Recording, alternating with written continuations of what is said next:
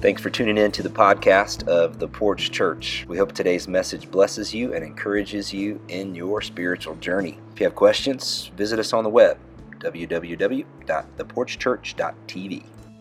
What I love about Christmas is the snow.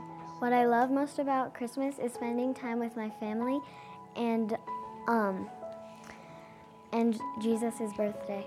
My favorite thing about Christmas is being with all my family and celebrating Jesus' birthday. My favorite thing about Christmas is Jesus' birthday because he means a lot to me.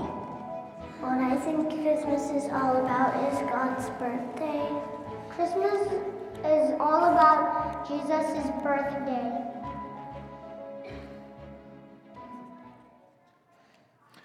Here's what I want you to know about that video those kids weren't coached. We just have that good of children's ministry in the back. So uh, we were actually surprised. We were trying to get them to say things like presents and those kinds of things, and they weren't like, nope, uh, Jesus' birthday is what it's all about. So that's kind of cool. Uh, hey, it is Christmas right around the corner, and I just have one question for you this morning. Everyone done with their Christmas shopping? No. I like to be honest. No, my wife had an appointment at a Park Meadows Mall, and she said it was a madhouse. It was absolutely crazy. People coming in and out, finishing that last minute shopping, which, quite frankly, I don't understand. Um, literally everything under my tree came from Amazon. Um, like ev- everything, we just wrapped the boxes. I don't even know what, what's in them at this point. They're just Amazon boxes, and we're all going to have uh, have a good time. I'm so bad that like I'll find the presents that I want to buy buy in the store and then I'll go to Amazon because it's like 5% off and half a percent goes back to the school. I'm basically funding the classroom building project with my Christmas Amazon purchases, right? That's what that's what's happening for me. But I know that some people like the traditional store bought, and if you said no loudly uh, that you're not done with your holiday shopping, right? Stores are already starting to close. If you wanted a Chick-fil-A gift card, like time's over. Like you don't have any opportunity uh, to do that because they're closed on Sunday and Christmas Eve. Chick-fil-A joke's not working. Okay, we'll keep going. Stores are closed. So if you get up and leave right now, no judgment. Uh, I completely understand. Just come back and pick up your kids, please, uh, before the service is over. Maybe you can get batteries off Prime now. I don't even know what you do at this point. How about have you ever forgotten a present? Like it gets to today, and right now, as I'm speaking, you're remembering the distant aunt or distant cousin, and you bought everybody matching socks for Christmas, but you forgot that one person, right? It's terrifying to have forgotten a Christmas gift, to feel like you're the one who left them out out that somehow you forgot to buy somebody something for this holiday. Maybe things have gotten better for you as kids get older, right? We're at the stage now where we're not buying presents for everyone, right? Only the grandkids or our kids get presents, but nonetheless, forgetting somebody on the list is terrifying, right? Because nobody wants to be forgotten at Christmas. Nobody wants to be left behind, to be left out. Christmas is about this remembering of our family and of the relationships that draw us close. Christmas needs to be remembered, it needs to be championed. Nobody wants to feel that feeling, especially at Christmas. Maybe when you were little, it was that you didn't get that Christmas present under the tree and you thought that maybe Santa forgot. Or um, this is an obscure one, but if your family does Elf on the Shelf, um, sometimes we have a lazy elf. And uh, that's all I'm going to say in this presence this morning, right? But what if I told you, right? What if we said that Christmas, at its basic roots, at the foundational level, is actually about forgetting? See, we've been talking the last couple weeks about what is Christmas for? What's the meaning and message and purpose? And what are we supposed to be about in this time and in this season of year? We started kind of where we all do, right? That Christmas is for getting, right? It's for presents and exchanging, and that's fantastic and wonderful. And we should celebrate that because we are given the greatest gift ever in Jesus. So Christmas is fundamentally about getting, it's about what we receive. But in that reception, God God also gives to us and demonstrates the example for us that Christmas is for giving, that it's for giving of ourselves, that we've received such an overwhelming gift in Jesus that now it's our prerogative, it's our mission, it's our hope to be able to give that with others as well. And today I want to continue that idea by talking about this idea that Christmas is forgetting one word. Christmas is forgetting. And to do that, of course, we're going to look at a classic story from the Christmas story.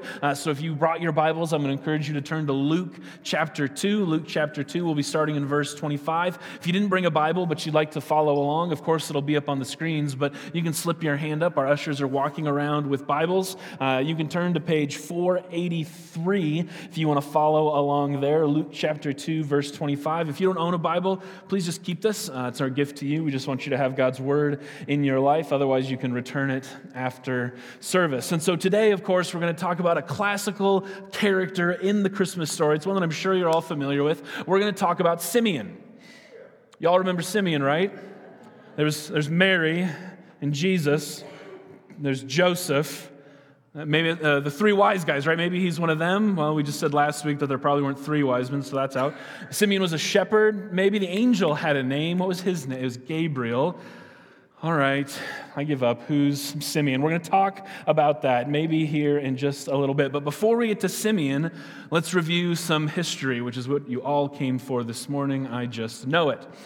So, before the Christmas story starts, right, there's the Old Testament and the New Testament. The Old Testament ends with a book by the name of Malachi, who is an Old Testament prophet. In the Bible, we just flip one page and we arrive at Matthew and the genealogy of Jesus. But in actual practicality, the time between Malachi as prophet and then Matthew as the telling of the gospel and Jesus' birth is 400 years. These are known as the silent years because for this time in Israel's history, there was no appointed prophet, there was no appointed king, there was no temple or hierarchical system to speak of. And so it's known as these 400 silent years. And while that may not sound like a lot when we use big numbers to talk about Bible history, let me just remind you that that's more years than we have been a nation.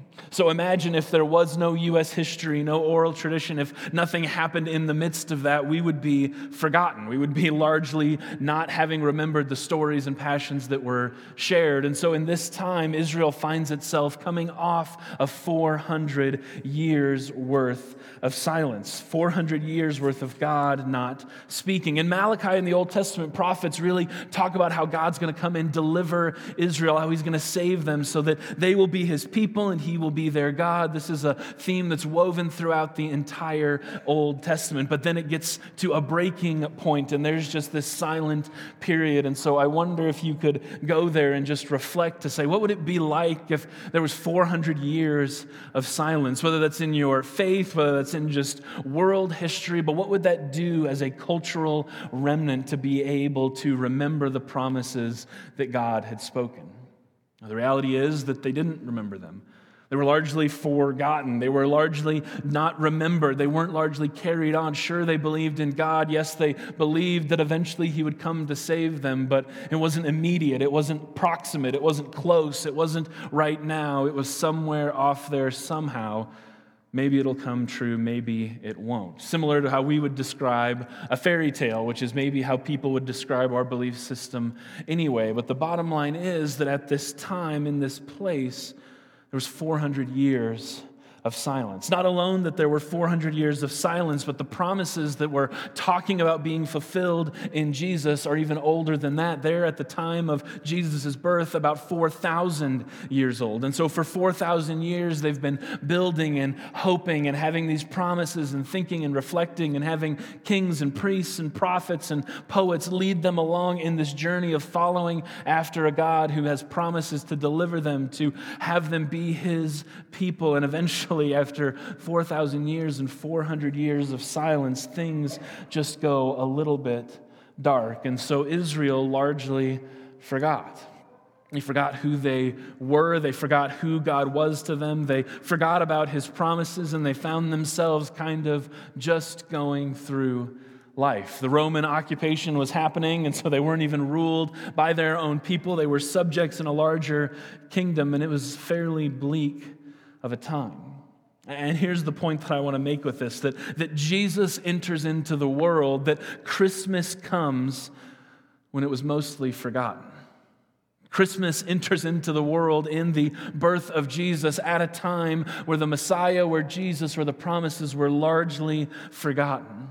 And by the way, I don't just think this was the Israelites. I think this happens to us too, right? It's the end of the year. Budgets are about to wrap up. We're starting new fiscal seasons. The tax year is about to close. Congressional government shutdowns and Christmas, this baby in a manger, is largely forgotten. It's pushed to the side, it's an afterthought.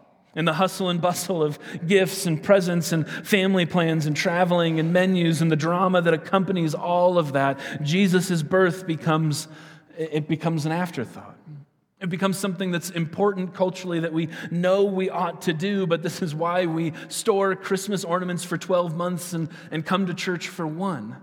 Because we know it's important, we know it's meaningful, but in the hustle and bustle of the season, we just end up forgetting what it's all about. And this isn't to make anybody feel guilty, this is simply to acknowledge the fact hey, we've all been there. We've all had those moments, those opportunities where the Jesus, the baby in the manger, falls to the background of what it is to celebrate Christmas. We all forget what Christmas is really about, and that's kind of the point that I want us to make today because Christmas is all wrapped up in forgetting. But I have good news of great joy that in the midst of our forgetting, in the midst of our forgetfulness, Jesus comes anyway. Christmas comes anyway. In the midst of our forgetting about Jesus' birth and the blessing that is ours in his incarnation, Christmas comes anyway. And in the midst of a people 2,000 years ago who'd forgotten about God over 400 silent years with promises dating back to over 4,000 years, in the midst of them forgetting, one person remembered. You might have heard his name or his story before. His name is Simeon. So, with that, let's jump in. Luke chapter 2, verse 25. Now, there was a man in Jerusalem called Simeon who was righteous and devout, and he was waiting for the consolation of Israel. And the Holy Spirit was on him, waiting for the consolation of Israel. This is fancy rhetoric for exactly what we're talking about. He was hoping in the promises of God. He was looking forward to the deliverance of Israel, to the saving of God's people by the Lord Himself. He was looking forward to the Messiah. He was looking forward to Jesus. And we know that the Holy Spirit was on him because Matthew recognizes this in this moment. And this is noteworthy because Matthew is writing from a time when the Holy Spirit is present in him. Through Jesus' life, death, and resurrection, he then gives people who believe in him the Holy Spirit as a sign and a seal for what's to come in eternity. And so Matthew, having received Jesus, is now also full of the Holy Spirit. And as Matthew goes to gather up the story about Jesus' birth, to gather up the pieces of evidence that support who Jesus was, he comes across the story of Simeon. And as he hears the story of Simeon, he goes, This was no ordinary man. This was no ordinary place. This was a place where the Holy Spirit was working. And before Matthew, before Jesus, the Holy Spirit's working was rare. Again, it had been 400 silent years. And the Holy Spirit in the Old Testament comes at one point in one time to one person. And here we have Matthew's account that the Holy Spirit was on Simeon which is significant because Simeon, who is waiting for the consolation, the deliverance, the revelation of God's promises, has the Holy Spirit before Jesus, before Jesus comes and before he gives it to all people. Simeon was waiting for the Messiah. Let's read a little bit more about what that looks like. Verse 26. It had been revealed to him, Simeon, by the Holy Spirit that he would not die before he had seen the Lord's Messiah. Moved by the Spirit, he went into the temple courts. So not only has Simeon not forgotten, but he demonstrates what a life lived in step with the Spirit looks like. He's writing New Testament theology before it was actually New Testament theology time. He's a, he's a precursor, he's a typecast, he's a forecaster of the future that would be revealed in you and I and in the lives of everyone since Jesus. And now that Matthew is writing, he's looking backwards and he's seeing the expression of what is currently happening in life being fulfilled in the person of Simeon. And so, what we have here is like this mini writing time loop, right? Are you with me on this? Like, Matthew is writing in the future, reflecting back to Simeon, who's writing about the future of what Jesus is going to do while experiencing the Holy Spirit. Am I the only one geeking out about this? It's okay if I am, but this is like Doctor Who, Terminator kinds of time loop going on, and that's just my Merry Christmas gift to you, all right? I hope you never read the New Testament story of Jesus' birth any differently. But this is important because the Holy Spirit is working and weaving its way through all of these persons, through all of these stories. And Simeon demonstrates this amazing perspective that even though the Messiah, the deliverance of Israel, the consolation of Israel was largely forgotten, it wasn't talked about, it wasn't preached on Sundays. Sure, it was remembered way back in a history book somewhere, but Simeon is actively living like he knows it's going to happen. He's actively living by listening to and receiving receiving the Holy Spirit's guidance in his life. He's living and modeling for us the way in which we ought to live by following the Holy Spirit.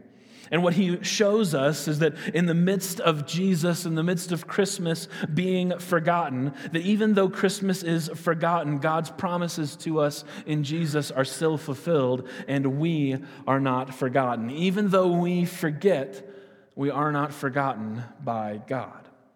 Simeon demonstrates for us that God remembers us, that he remembers his promises to us of old, and that those are fulfilled in Jesus. He remembers his promise to Israel, not just from 400 years ago, but from 4,000 years ago, when he promised Moses and Abraham and the original patriarchs of the Jewish faith. And generation after generation, he remembers his promises. Though we forget what Christmas is about, we are not forgotten in God.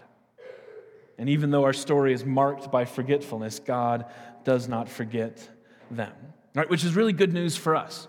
Because I don't know about you, but I misplace things like my keys and my phone and the TV remote, right? Things that I use on a daily basis, I still have trouble keeping track of. Let alone the things that I do maybe once a week, like coming to church or being in a small group, and don't even get me started on birthdays, right? Like, we forget birthdays so much that they actually manufacture forgotten birthday cards right? Do you understand? You can go to the aisle and be like, hey, I forgot your birthday. Here's a pre manufactured card for just such an occasion, right? This is the degree to which we forget things, which means when it comes to thoughts about God and creation and who we are and who God is and who Jesus is, what our purpose in life, right? Like if we get once a week to take this time to set aside and to be able to focus on our eternity and those types of things, then, then that's a blessing, really. We just don't have that much space, right? Usually, we're too busy running between appointments, getting my kids to school, forgetting to pack a lunch. We have to serve at the class party, and it's Timmy's birthday. Did we buy him a present?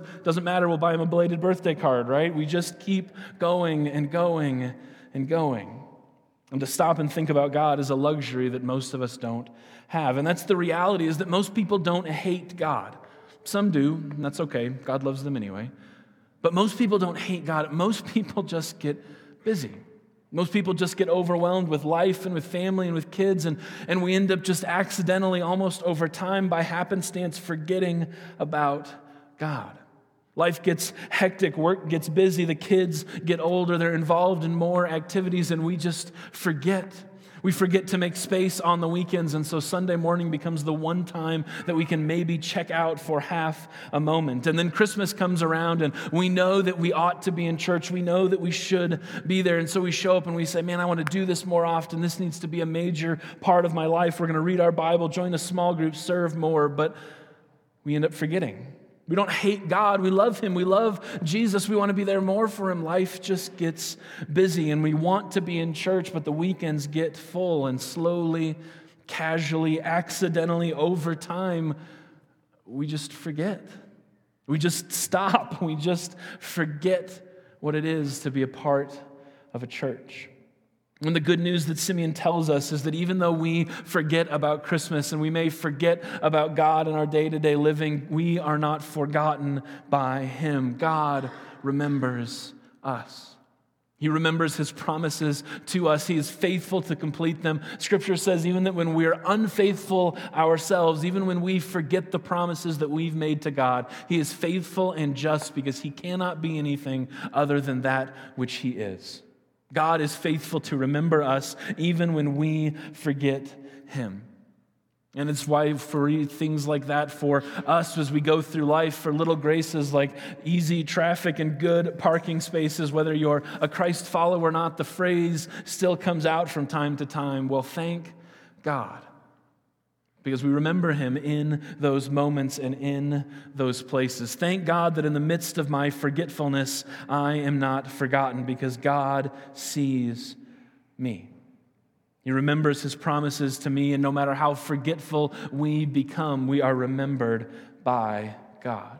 That's the joy that we see in being remembered by God. Simeon displays it for us because as he's been waiting for the consolation of Israel, for the joy of the Lord's Messiah, it finally happens for him. He sees it, he experiences it, and like so many other characters in this Christmas story, he bursts out into a song like praise. Let's continue, verse 27. When the parents, that's Mary and Joseph, brought in the child, Jesus, to do for him what the custom of the law required, Simeon took him in his arms and praised God, saying, Sovereign Lord, as you have promised, you may now dismiss your servant in peace. For my eyes have seen your salvation, which you have prepared in the sight of all nations, a light for revelation to the Gentiles and the glory of your people Israel. The child's mother and father marveled at what was said about him.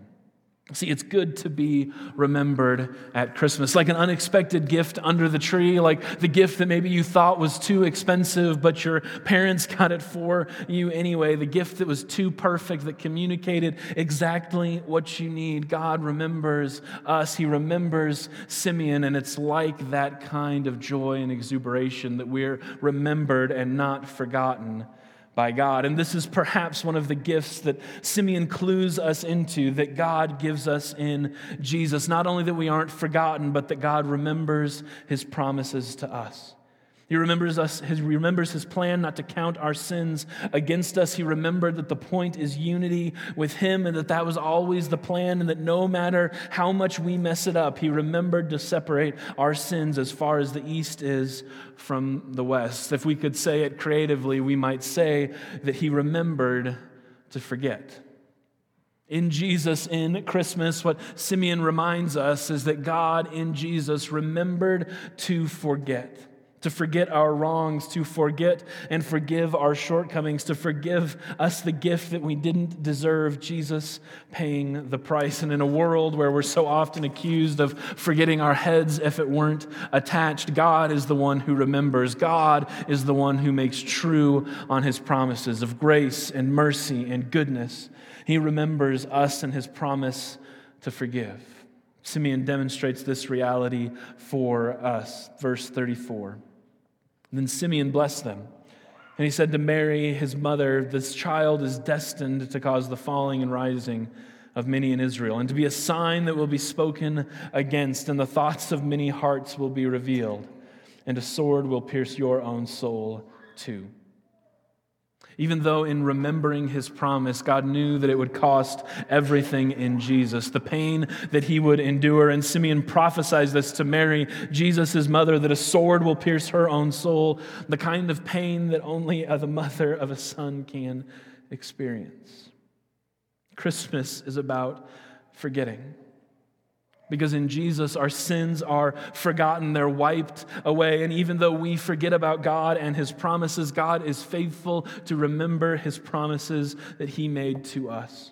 And because we are remembered and our sins are forgotten, we now receive that grace in a new way to be able to forget our past mistakes ourselves. Paul says it better than I ever could in Philippians chapter 3.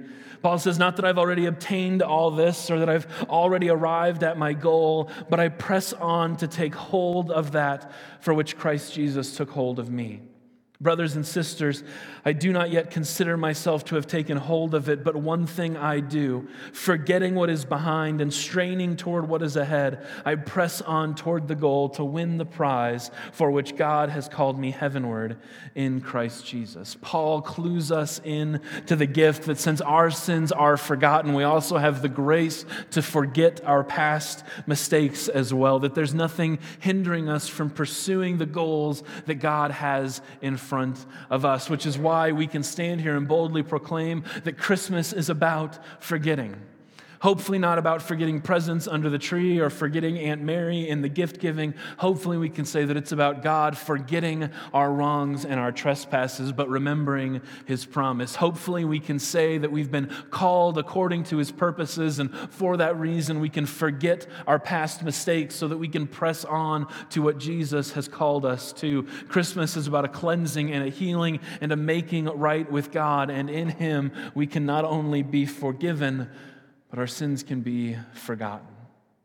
Sometimes we're the ones that are holding the ropes there. And so today, as we close, I just want to ask you two questions for you to reflect on. Maybe take these home with you, talk about them, think about them as you go through Christmas. But my first one is this What's holding you back?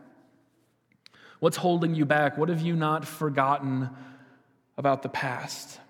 What are you still holding on to? What are you still clinging to? Because if you're holding on to what's in the past, you can't grab for what's ahead of you. This is why Paul says that I forget what's behind me. This is why in Jesus our sins are separated as far as the east is from the west. What do you need to forget about? To let sleeping dogs lie, to let the forgiveness of Jesus not only be a reality from God to you, but from you to the people in your life and the people around you. Where do you need to stop? Holding on and to allow the healing, forgetting power of Christmas come into your life.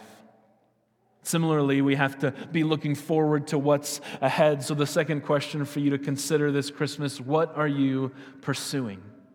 What are you chasing after? What are those things that God has called you to? It does us no good to forget our past if we don't know the hope and the future to which we are called and delivered in Jesus. God can forget our sins day in and day out for the rest of eternity, but until we accomplish that thing for which He has called us to, we'll continually find ourselves struggling with forgetting the past.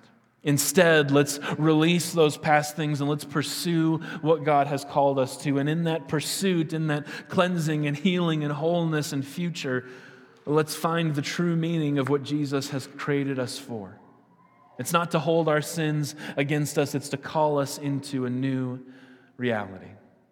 So that's my prayer for you this Christmas that Christmas would be about forgetting forgetting and forgiving yourself, forgetting and forgiving your sins in Jesus, and that God no longer holds those things against you.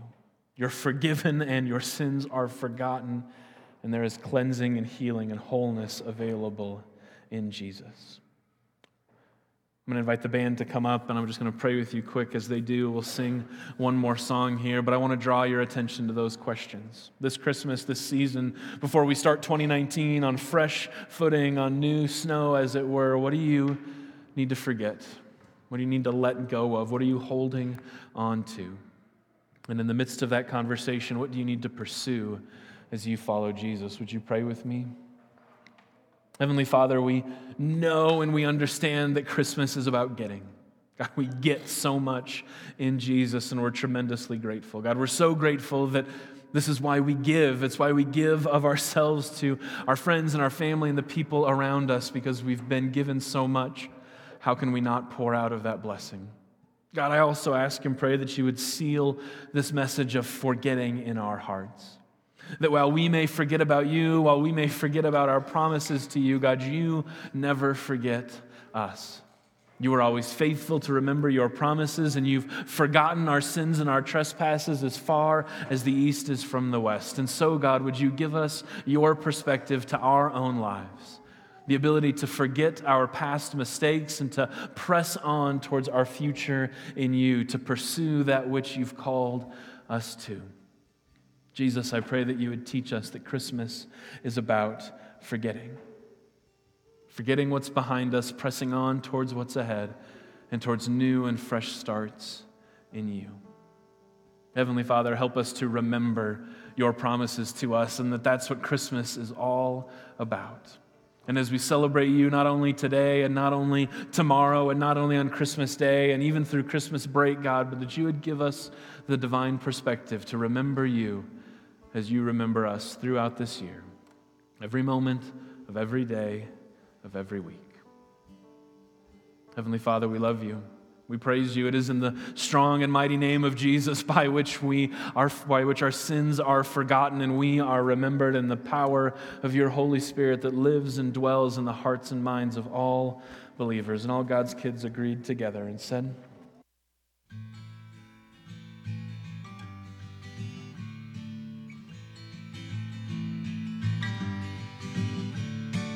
Guide us to thy Guide us to thy Guide us to thy perfect light We three kings of all we are Bearing gifts we travel so far